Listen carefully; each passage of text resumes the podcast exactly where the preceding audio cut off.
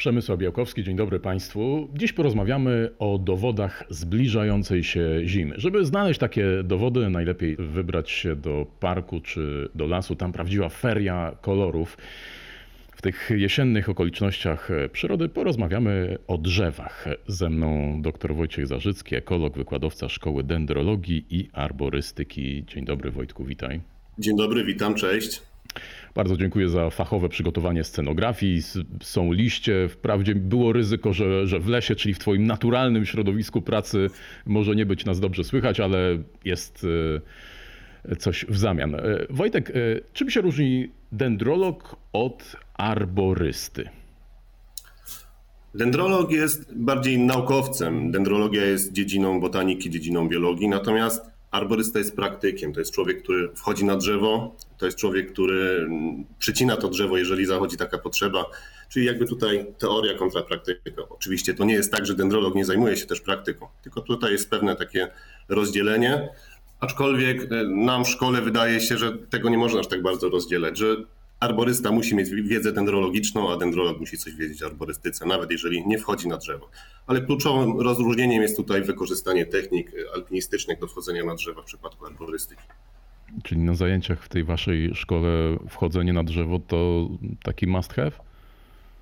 No właśnie to jest coś, co odstrasza niektórych ludzi, niektórych przyciąga oczywiście, ale okazuje się, że nawet jak ktoś się boi, ma lęk wysokości, to da się to jakoś tam obejść, żeby uzyskać zaliczenie bez, bez tego wejścia albo, albo przynajmniej w ograniczonym zakresie, żeby wejść na drzewo.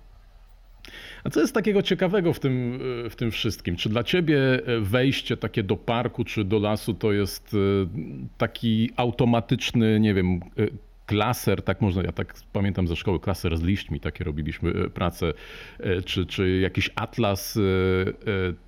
Ty wiesz wszystko, wchodząc do zwykłego polskiego parku, wszystkie gatunki drzew. My mamy tak bogatą Mm, e, e, bogate możliwości, e, jeśli o to chodzi, czy, czy coś cię jeszcze zaskakuje?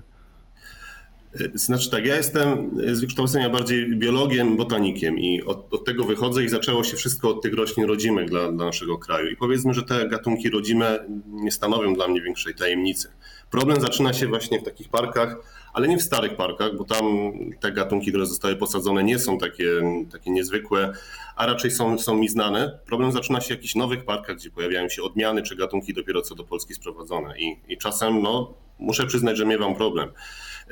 Natomiast jeżeli chodzi o takie postrzeganie parku, to o czym mówisz, czy dostrzegam każdy liść, już jako nastolatek, kiedy zacząłem rozpoznawać pierwsze gatunki roślin, drzew, zauważyłem, że coś się zmieniło w moim postrzeganiu świata i nazywam to takim postrzeganiem rozszerzonym, troszeczkę jak taka wirtualna rzeczywistość, jakbym nałożył takiego w momencie, kiedy jestem w stanie nazwać poszczególne elementy tego, co, co mnie otacza w tym parku, widzę go całkowicie inaczej i zauważyłem to chodząc po lesie czy po parku z ludźmi, którzy nie mają takiej wiedzy. To jest coś nieprawdopodobnego.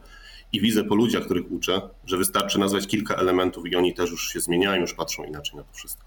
Powiedziałeś o tej sporej różnicy między tymi starymi parkami, a to nie wiem, chyba możemy tak powiedzieć, może nowoczesnymi trendami w e, dendrologii czy arborystycy. A dlaczego to się właściwie zmienia i jak się zmienia? Oj, to jest, to jest dość trudne pytanie. Nie chciałbym tutaj też nikogo obrazić, bo tu raczej wchodzi trzecia kategoria ogrodnictwo do, do, do, do tego wszystkiego i też to, co można sprzedać, co jest, co jest łatwe w hodowli, łatwe w uprawie. I bardzo często jest tak, że to, co jest sadzone w ogrodach, to akurat jest to, co było w promocji w supermarkecie, to jest to, co gdzieś tam zostało wypromowane podczas jakichś targów i nagle się okazuje, że to czy inne miasto zobaczyło, że taki produkt jest w ofercie jakiś nowy i masowo się takie drzewa później sadzi.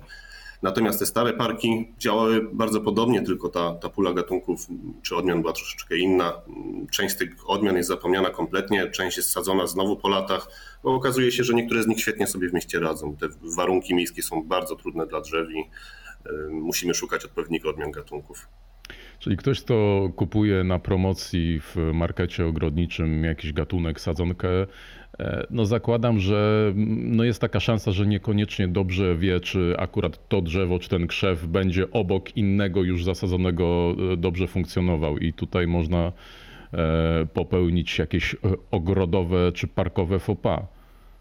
Tak, oczywiście, że tak, aczkolwiek no, te najpopularniejsze gatunki teraz takie jak żywotnik, czyli popularna tuja, no to właściwie wszędzie urośnie i, i trudno, trudno ją zabić, nie dlatego też jest taka popularna. Tak, ja widziałem już- ususzone tuje i to, to nie jest chyba No odosobniony win. no, oczywiście da się zrobić.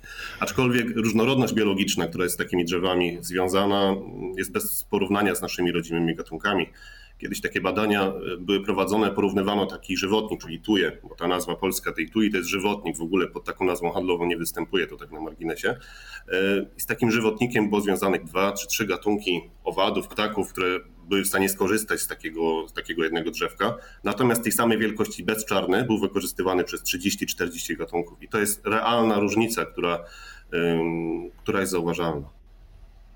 Mm, To teraz przechodzimy do, e, do czegoś, co, co jest w, mocno e, w kręgu Twoich zainteresowań, czyli gatunki inwazyjne, bo do tej pory no, powiedzieliśmy o bardziej takim mm, parkowym trendzie, czy, czy może ogrodowym. Natomiast e, jak to jest z, z naturą, jak natura sama się rozwija, rozprzestrzenia i, i, i- też od razu pytam, jak to wyglądało wcześniej. Skąd wzięły się te gatunki inwazyjne? Co to właściwie znaczą inwazyjne? Na ile one są groźne dla tych e, dotychczasowych? Jak to się zmienia? Mhm. E, Przede wszystkim tutaj kwestia definicji gatunku inwazyjnego. Żeby jakiś gatunek uznać za inwazyjny, to musi być gatunek obcy. Mm, Najłatwiej to wyjaśnić w przypadku gatunków z Ameryki Północnej. To takie gatunki, które same by nie przywędrowały do Europy, do Polski, tylko człowiek je przywiózł. E, To jest pierwszy warunek. Drugi taki warunek, one muszą mieć zdolność do samodzielnego rozprzestrzeniania się. Czyli jeżeli będzie to taki gatunek jak dom czerwony, jeden z najgroźniejszych gatunków inwazyjnych, to to on samoistnie wkracza do lasów, on samoistnie się rozprzestrzenia, produkuje żołędzie, z których ym, kiełkują siewki, te siewki się rozwijają i taki gatunek uznajemy za gatunek inwazyjny, taki gatunek, który w naszych naturalnych ekosystemach jest w stanie się rozwijać. Ym, I często jest tak, że te gatunki inwazyjne zagrażają tym naszym rodzimym gatunkom, ale to też nie jest warunek konieczny, żeby za taki gatunek uznać za gatunek inwazyjny. E, Natomiast no, zostały przywiezione zazwyczaj jako gatunki ozdobne. No, proszę popatrzeć teraz na dom czerwony. Nie wiem, czy, czy gdzieś zwróciłeś uwagę, jak pięknie się przebarwia na czerwono. Jakbyś miał przy sobie jakieś drobne, rzuć okiem na monetę dwuzłotową. Nawet na dwuzłotówce mamy liść dębu czerwonego, a, a- nie naszych rodzimych gatunków dębów. I taki dąb czerwony w momencie, kiedy wkracza do lasu, jest w stanie całkowicie zastąpić nasz rodzimy drzewostan. E, W ciągu naprawdę krótkiego czasu to może być dwa, trzy razy szybciej ten wzrost tego, tego drzewa, dwa, trzy razy szybszy niż naszych rodzimych gatunków. A w takim lesie właściwie nic innego nie jest w stanie przetrwać. I ten las wygląda tak, że na dnie lasu rosną tylko siewki dębu czerwonego, w podszczycie jest tylko dom czerwony, drzewostan to tylko dom czerwony. Łatwo sobie wyobrazić, jak y, kolosalnie zły jest wpływ takiego gatunku na, y, na to, co się dzieje. A czy wiemy, y, kiedy w ogóle pojawił się w, w Polsce na naszych terenach dom czerwony? Ym, Znaczy nie, nie chciałbym w, do, dokładnie w błąd wprowadzić, te dane są dostępne, kiedy najwcześniej zarejestrowano taki gatunek i zdaje się, że to był koniec e, XVIII wieku, ale, ale nie jestem pewien, gdzieś, gdzieś mniej więcej w tym okresie.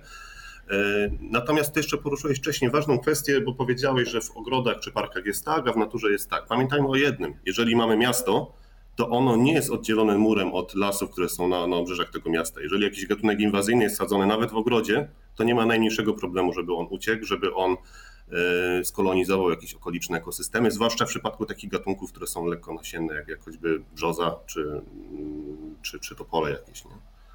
Okej, ale bo, bo- samo słowo też inwazyjny, no tak bardzo e, pejoratywnie się e, kojarzy jako coś, co rzeczywiście zagraża e, tym dotychczasowym, naturalnym może, czy, czy rodzimym gatunkom. Mm, No a czy mamy już takie sytuacje, że rzeczywiście jakieś gatunki inwazyjne wyparły te, te nasze rodzime i no nie wiem, może być kłopot z ich odtworzeniem czy utrzymaniem? Tak, takich sytuacji, gdzie te nasze rodzime gatunki zanikają jest sporo, głównie w przypadku zwierząt. E, Natomiast jeżeli chodzi o drzewa, to takim bardzo ciekawym przypadkiem jest e, kasztan amerykański, kasztan jadalny. Co prawda te gatunki nie są rodzime dla naszego kraju, e, ale na nich pasożytują mikroorganizmy, które w przypadku Stanów Zjednoczonych doprowadziły do praktycznie całkowitego zamarcia populacji kasztana amerykańskiego. To jest rzecz w ogóle nieprawdopodobna, bo y, nie wiem, 1% całej populacji przetrwał jakimś cudem w ogóle zdjęcia, bo to gdzieś około 100 lat temu się, się wydarzyło, zdjęcia, które są dostępne gdzieś w internecie, są szokujące, pokazujące takie połacie lasu po horyzont martwego i wszystko przez gatunek inwazyjny tego mikroorganizmu. Więc jakby tutaj dużo większym oddziaływaniem niż sam gatunek, który został sprowadzony, może być to, co zostało sprowadzone przy okazji, na przykład w bryle korzeniowej takiego, takiego drzewa, jakiś gatunek grzyba, jakiś gatunek bakterii. No i co z tym teraz zrobić? Okej, okay, co, z tym, co z tym teraz robić? Mamy takie gatunki inwazyjne, widzimy jak one błyskawicznie się rozprzestrzeniają i co my możemy zrobić? Albo czy w ogóle powinniśmy? Naukowcy debatują cały czas, jest kilka podejść. Takie, które w tej chwili staje się wiodące, mówi o tym, żeby z tymi gatunkami, które już są wszędzie, nie walczyć, bo to nie ma sensu, szkoda, szkoda no to po prostu środków finansowych, bo, bo ta walka jest z góry skazana na porażkę. Natomiast przede wszystkim uważajmy na sprowadzanie kolejnych gatunków. Zastanówmy się wielokrotnie, czy, czy warto, czy, czy nie. Ja też jestem przeciwnikiem takiego podejścia, które słychać nawet z ust niektórych profesorów mówiących o tym, że lepiej posadzić gatunek inwazyjny niż żaden. Ja, ja, się z tym nie zgadzam. Ja uważam, że lepiej nie posadzić czasem nic niż gatunek inwazyjny, bo oddziaływanie tego na ekosystemy zawsze w jakimś tam ostatecznym bilansie będzie negatywne. A zamiast tego szukajmy gatunków występujących na przykład na południu Europy. Jest kilka czy kilkanaście gatunków drzew występujących już na Węgrzech, które przy zmianach, klimatów u nas, u, zmianach klimatu u nas będą czuły się całkiem dobrze. Więc nie szukajmy tych gatunków z drugiego końca świata, jakoś tam ślepo, z jakichś katalogów, często amerykańskich, bo to tak wygląda, tylko poszukajmy tego, co jest u nas. Oczywiście problemem jest dostępność tych drzew. Nie ma ich w szkółkach często, ale, ale myślę, że warto o tym rozmawiać, żeby, żeby się pojawiły. Poruszyłeś kwestię zmian klimatu, ale tutaj zakładam, że te, no nazwijmy to, migracje są trochę bardziej e, naturalne, no bo to szacuje się, że e, teraz e, przez zmianę klimatu pogoda w Polsce jest taka jak, no nie wiem, jeszcze 100 czy 150 lat temu na Węgrzech i choćby to, że w Polsce coraz więcej winorośli się pojawia i, coraz więcej winnic, no też, też o tym świadczy, ale to, to, to nie jest coś, co zostało chyba tak sztucznie przeniesione, bo E, po prostu klimat teraz temu sprzyja. Znaczy z tym klimatem to problem jest taki, że mm, nie będziemy mieli tutaj drugiej Chorwacji klimatycznie, bo zawsze będą się pojawiały te epizody bardzo dużych mrozów. I w kontekście kształtowania tego, jak ma wyglądać zieleń miejska, jest to, jest to bardzo poważny problem, bo nie wystarczy tak po, po prostu przesadzić tych gatunków z południa Europy czy z Afryki do nas. One nie będą sobie radziły. Trzeba szukać takich gatunków, które będą uniwersalne no niestety tak się składa, że właśnie te gatunki inwazyjne są najbardziej uniwersalne. One są przystosowane do tego, żeby rosły w najtrudniejszych, najdziwniejszych warunkach, a, a te nasze rodzime gatunki często są dużo mniej plastyczne. A druga rzecz, dochodzi tutaj problem e, dużego pofragmentowania siedlisk. Gdyby takie zmiany klimatu wystąpiły 20 tysięcy lat temu, to być może część gatunków zdołałaby jakoś się przedostać y, na przykład na południe czy na północ, w zależności od tego, jak te zmiany by następowały. Teraz taki gatunek, który występuje w lesie, natrafia na ścianę zabudowy i czy to jest zwierzę, czy to jest roślina, nie jest w stanie dalej migrować. I to jest też bardzo poważny problem. No tego się nie spodziewałem, że tak ta rozmowa nam się potoczy w tym kierunku, że tak dużo złego będziemy mówić albo w złym kontekście o drzewach, to teraz trochę to odczarujmy i powiedzmy Dobra. E, o tym, co e, drzewa nam dają, czyli o tych e, funkcjach w ekosystemie. Pierwsza rzecz, która nam przychodzi na myśl, szczególnie teraz w tym okresie, no to okej, okay, no mamy smog, więc jak są drzewa, to, to trochę lepiej z tym, z tym smogiem. Co jeszcze, jak to wygląda? Znaczy, tu jest cała taka koncepcja w ekologii nazywana usługami ekosystemowymi. Mm, z grubsza to jest każde dobro, które daje nam coś z przyrody, można przeliczyć na pieniądze. To jest taka koncepcja, żeby uzmysłowić ludziom, jak, jak, co nam drzewa dają. E, bardzo łatwo to jest wyjaśnić na przykładzie, nie wiem, tutaj mam stół, który jest z jakiegoś drewna. Powiedzmy, że ten stół był warty, wart 500 zł. O, do, to drzewo dało nam od siebie 500 zł, taka jest wartość usługi, którą to drzewo wyświadczyło. Natomiast tych usług jest dużo więcej niż drewno e, i to są usługi, tak jak wspomniałeś, związane z oczyszczaniem powietrza, to są usługi związane z e, ochładzaniem e, gdzieś tam mikroklimatu w lato, ale to są też usługi związane z ochroną na przykład przed wiatrem. I są badania, które pokazują, że nawet jedno duże drzewo posadzone przed domem pozwala ograniczyć opał do 25%, do 1 czwartej, jeżeli ono jest od tej strony, od tej strony zawietrznej. To są, to są realne usługi, które takie drzewo świadczy. Wiem, że w rolnictwie, przepraszam, warto... E, przepraszam, wiem, że w rolnictwie to ma też duże znaczenie. E, było takie, mamy teraz taki trend mm, odchodzenie od monokultur. Ostatnie lata zdominowały po prostu wielkie e, pola e, i, i żadnego drzewa, natomiast te drzewa też e, mogą funkcję taką osłaniającą, czy krzewy osłaniającą przed wiatrem, ale tam też dochodzi kwestia nawodnienia i tak dalej, więc tutaj też to może być wielkie znaczenie, nie tylko w, w zabudowaniach. Oczywiście poza tym te pasy zadrzewień czy zakrzewie między polami to jest też taki rezerwuar owadów zapylających na przykład, które są kluczowe dla zachowania upraw wielu gatunków roślin. I to, I to też są jakieś usługi, które nam te ekosystemy świadczą. I wielokrotnie próbowano wyliczyć wartość tych usług dla, dla drzew. Trudno jest to zrobić, bo, no bo to są dość abstrakcyjne rzeczy. Zazwyczaj dla dużego drzewa rosnącego w Polsce mówi się, że wartość usług ekosystemowych jest, jest to od 10 do 40 tysięcy złotych. Czyli tak naprawdę tutaj rzecz kluczowa, której ja wielokrotnie staram się mówić, jeżeli podejmujemy decyzję o wycince drzewa, trzeba mieć świadomość, że pozbawiamy ludzi 40 tysięcy złotych usług, które to drzewo świadczy. I to, to nie może być prosta decyzja. Wspomniałeś e, ważny problem, często bardzo głośny, czyli kwestię wycinki e, e, drzew. No, mieliśmy taki epizod, gdzie niedawno, jeszcze kilka lat temu, cięto wszystko na, na potęgę, to się zmieniło. No, a jak w Twojej ocenie wygląda wyglądają przepisy, cała ochrona, te, te formalności, które trzeba spełnić, żeby wycinać drzewa? No to jest taki temat też dość kontrowersyjny. Przepisy są bardzo skomplikowane, jak zawsze. To, mm, to ma swoje dobre i złe strony. Dobrą stroną jest to, że taki zwykły obywatel często boi się y, wyciąć drzewa, bo boi się konsekwencji, które z tego płyną. I teoretycznie te konsekwencje, które wynikają z takiego wycięcia są, są groźne, natomiast implementacja jest bardzo różna w zależności od miasta. W jednych miastach, dużych takich jak Wrocław, y, bardzo się tych przepisów przestrzega y, i tak naprawdę każde drzewo zniszczone czy, czy wycięte mm, wiąże się z jakimiś karami finansowymi, oczywiście bez odpowiednich zgód. Natomiast w innych miejscowościach troszeczkę się na to przemyka oko, nie, nie nakłada się kar za zniszczenie koron, za wycinki. No te przepisy, one się zmieniają w szczegółach, ale tak naprawdę tam gdzieś około 2015 roku była taka duża zmiana w przepisach i no ja zapamiętałem ten okres w taki sposób, że pamiętam wiosnę zaraz po wprowadzeniu tych przepisów, pojechałem gdzieś do mniejszej miejscowości i, usłyszałem, że piły pracują wszędzie dookoła mnie. Po prostu ludzie mówili, że a wprowadzili taki przepis, zwolnili nas opłat, to trzeba szybko wycinać, bo za chwilę go zmienią. Nie? I to było, to było okropne, to było straszne dla ekosystemu.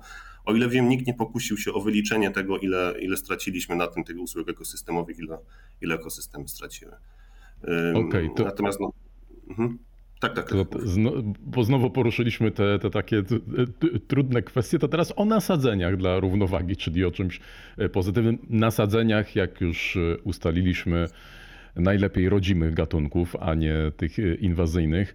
Mm, czy ty zauważasz taki trend, że drzewa czy może mówiąc e, tak e, nie do końca precyzyjnie, ale moda na, na drzewa powraca. E, mówię tutaj o miastach głównie, bo przez ostatnie lata też przelała się taka fala dyskusji i przykładów o betonozie, o wycince, betonowaniu, wszelkich minusach z tego płynących, wyspach ciepłach, powodziach błyskawicznych i tak dalej. Natomiast czy widzisz takie, takie jaskółki, trochę odwrócenie już tego e, trendu? Tak, zdecydowanie. Znaczy tutaj też będzie różnica między dużymi miejscowościami a mniejszymi i, takie miasta jak na przykład Łódź z pięknymi alejami grabowymi stosunkowo niedawno posadzonymi. To jest coś, co, co na mnie robi duże wrażenie, zarówno estetyczne, jak i, jak i takie, takie przyrodnicze, że to, że to się dzieje. Natomiast są takie mniejsze miejscowości, gdzie na przykład byłem w województwie łódzkim, takiej miejscowości niedawno, gdzie wszystkie drzewa przestrzeni miejskiej, absolutnie wszystkie, były całkowicie ogłowione. Tak, na, na wysokości 3 metrów, y, takie kulki w postaci zapałek. E, rozmawiałem nawet w tej sprawie z burmistrzem tej miejscowości i on był bardzo zaskoczony, że, że w ogóle to jest jakiś problem, że, że, że ale o co chodzi, zawsze tak robimy. Nie? Więc jakby tutaj znowu jest zróżnicowanie. To jakby to się zmienia. Y, kolejny burmistrz, no to, to, to, to to, to może jednak warto powiedzieć, jak to powinno wyglądać i dlaczego to nie tak powinno wyglądać. Tak, tak. No i znaczy ten, ten, ten pan burmistrz był bardzo sympatycznym człowiekiem, inteligentnym i było widać, że ta rozmowa przyniesie jakieś tam skutki prędzej czy później. Oczywiście w tej chwili już nie ma czego ratować w tym mieście, bo nie ma, nie ma po prostu tych drzew. E, natomiast zmiana jest widoczna, zaczyna się od dużych miast, stopniowo przenika do tych mniejszych miejscowości i ja też w swojej działalności staram się właśnie rozmawiać z ludźmi z mniejszych miejscowości. Nie, jestem daleki od inicjowania jakichś nakładania kar czy, czy straszenia groźbami administracyjnymi e, tylko staram się rozmawiać, e, mówić o tym, jakie, co te drzewa nam dają w mieście i najlepiej to widać upalny dzień w takiej miejscowości, gdzie nie ma ani jednego drzewa, nawet nie ma się gdzie schować przed upałem, a będzie coraz goręcej, prawda? To pozostając jeszcze w kategoriach mody, ale już nie samorządowej, a bardziej biznesowej, e, też można zauważyć taki trend, że wiele firm, korporacji, które starają się być e, eko, mm, organizują akcje sadzenia e, drzew. I tutaj z kolei pojawia się też bardzo szybko pytanie o greenwashing, bo jeśli jedna firma wyprodukuje tyle i tyle E, plastiku, e, a posadzi za to 10 drzew i już sobie przypina order, zielony order ekologiczności, to tutaj też jest chyba taka rzecz, na, e, na którą warto mocniej się przyjrzeć. Jak ty do tego podchodzisz? No, jakiś czas temu widziałem taką akcję, że ktoś zbierał jakieś pieniądze, dokładnie nie pamiętam, na odtwarzanie jakichś ekosystemów. Prawda jest taka, że te ekosystemy leśne się same odtwarzają w tak zwanym procesie sukcesji ekologicznej. Tam nie trzeba nic dosadzać. Jeżeli mamy takie pole uprawne, które zostawimy w spokoju, ono w ciągu naprawdę kilkunastu lat już, już pokryje się krzewami, tam, tam będzie się stopniowo odtwarzał las. Oczywiście te sukcesje można w jakiś sposób przyspieszyć, natomiast bardzo często wygląda to w ten sposób, że takie firmy chwalą się tym, że one przywracają w danym miejscu las, tak naprawdę robiąc coś, co, co nie ma żadnego sensu. Natomiast sadzenie drzew w przestrzeni miejskiej, tam gdzie one są bardzo potrzebne, gdzie nie ma odpowiednich warunków dla tego procesu sukcesji, bo, bo jest to niepożądane po prostu, jeżeli chodzi o funkcje rekreacyjne. Tam to ma naprawdę duży sens i jest to coś, co, co będę zawsze popierał. Oczywiście pod warunkiem odpowiedniego doboru gatunków, a nie tak jak widziałem dwa dni temu, akurat przebywam na Podkarpaciu, całą drogę obsadzoną robinią akacjową, gatunkiem inwazyjnym i co ciekawe, to wszystko było na obszarze chronionym, y, na obszarze, gdzie dookoła były same lasy naturalne, czyli bezpośrednio wprowadzamy te gatunki inwazyjne właściwie do tych ekosystemów. Okej, okay, zacząłem naszą rozmowę od tego, powiedziałem o, o, o, jesieni, o tych oznakach jesieni i o barwach. No to pewnie to pytanie usłyszałeś wielokrotnie, ale myślę, że wiele osób wciąż nie zna odpowiedzi i, i to jest interesujące. Dlaczego właściwie liście, e, drzewa zrzucają liście na zimę? Dlaczego zrzucają liście? No, są dwie takie główne strategie tego, jak przetrwać zimę. Wiadomo, że w zimę temperatura jest bardzo sroga, ale największym problemem dla drzew jest nie to, że jest bardzo zimna, ale to, że nie mają wody. Jeżeli woda w glebie zamarza, ona przestaje być dostępna. Więc drzewa w strefie umiarkowanej y, muszą przyjąć jakąś, y, jakąś reakcję na to, na to, co się stanie. I reakcją w przypadku drzew y, liściastych jest stopniowe zrzucanie, mm, o widać, widać, stopniowe zrzucanie tych, tych liści. Najpierw one się przebarwiają zazwyczaj od, od koloru takiego zielonego przez żółty, czerwony, aż do takich barw ciemnych zupełnie. I to jest taka stopniowa reakcja na to, że, że nadchodzi zima, że zbliżają się te, te bardzo niekorzystne warunki. A teraz to może ja Ci zadam pytanie. Dlaczego liście są zielone latem? No, panie kolego, no na to to ja nie byłem przygotowany. Ale jestem otwarty na podpowiedzi. No, będę starał się jakoś z tego wybrnąć. No, jest tam taka substancja, która ważna jest w procesie fotosyntezy. No właśnie, proces fotosyntezy tutaj to, to, było coś, co już mi się działo z tyłu głowy, ale e, to myślę, że to jest wszystko, e, wszystko, co mogę fachowo e, opisać w tej sprawie. Jest to oczywiście chlorofil, na pewno, na pewno wiedziałeś, tylko chciałeś tutaj rozwinąć tak, tak. trochę konwersację. Natomiast ten chlorofil y, to jest barwnik koloru zielonego. I tutaj ciekawostka, bo to nie jest tak, że ten kolor zielony jest dla tej rośliny szczególnie ważny. Właśnie okazuje się, że chlorofil y, nie jest czynny przy świetle w kolorze zielonym, więc roślina to światło zielone odbija, dlatego jest zielona. Ludzie często myślą, że jest na odwrót, że to zielone światło jest dla rośliny najważniejsze, ale tak paradoksalnie staje się, że ta zieleń, ona, ona jest dla rośliny niekorzystna. I to, co się dzieje teraz jesienią, to rozpad tego chlorofilu. On rozpada się do mm, związków, które są bezbarwne. I uwidacznia nam się to, co jest pod tym chlorofilem, jakby to, co ten chlorofil maskuje, czyli różne inne barwniki, zazwyczaj żółte, e, barwniki koloru pomarańczowego, Często to są te same substancje, które odpowiadają za, nie wiem, kolor owoców, jakieś karotenoidy na przykład. E, Natomiast oprócz tego jesienią są produkowane jeszcze barwniki czerwone. Tutaj e, o, widać taki barwnik czerwony, może bliżej. I to są znowu substancje, które są produkowane po to, żeby takie liście ochronić przed y, choćby owadami, które zimą będą poszukiwały jakiegoś miejsca, mm, żeby, żeby jeszcze, jeszcze zdobyć trochę, trochę pokarmu dla siebie. Y, Więc to są fascynujące procesy, które wszystko, wszystko to jest taki ten cykl, y, roczny cykl, który, który trwa od, od zarania mm, tak naprawdę naszych dziejów. Nie?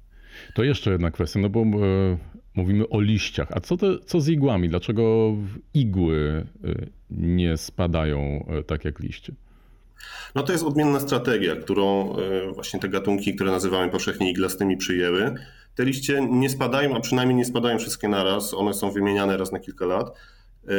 E, One są otoczone takimi różnymi substancjami woskowymi, które ograniczają utratę wody, które powodują, że, że, że tworzy się taka bariera ochronna od, od tych srogich warunków zimowych.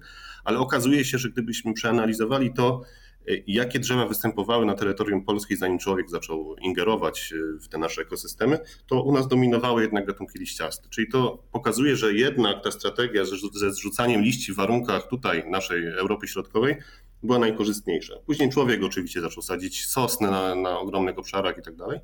E, Natomiast już bardziej na północ, Finlandia, Norwegia, Syberia, tam dominują znowu gatunki iglaste. Okazuje się, że w jeszcze bardziej zimnym klimacie ta druga strategia jest bardziej korzystna. My jesteśmy w takim obszarze przejściowym, powiedzmy. A czy w igłach też pod, jest chlorofil i pod nim kryją się te kolory? Oczywiście, że tak. Oczywiście. Okej. No Ten proces już- jakby jest bardzo podobny u tych roślin. z naszy- Proces fotosyntezy jest zbliżony u roślin z naszego klimatu. On jest troszeczkę inny u gatunków y, takich bardziej tropikalnych, ale to już są bardzo poważne szczegóły biochemiczne. No i myślę, że to jest dobry moment, e, żeby, żeby zakończyć. O chlorofilu będę na pewno pamiętał, obiecuję. Pięknie dziękuję. Świat dendrologii e, już bez tajemnic. Bardzo dziękuję.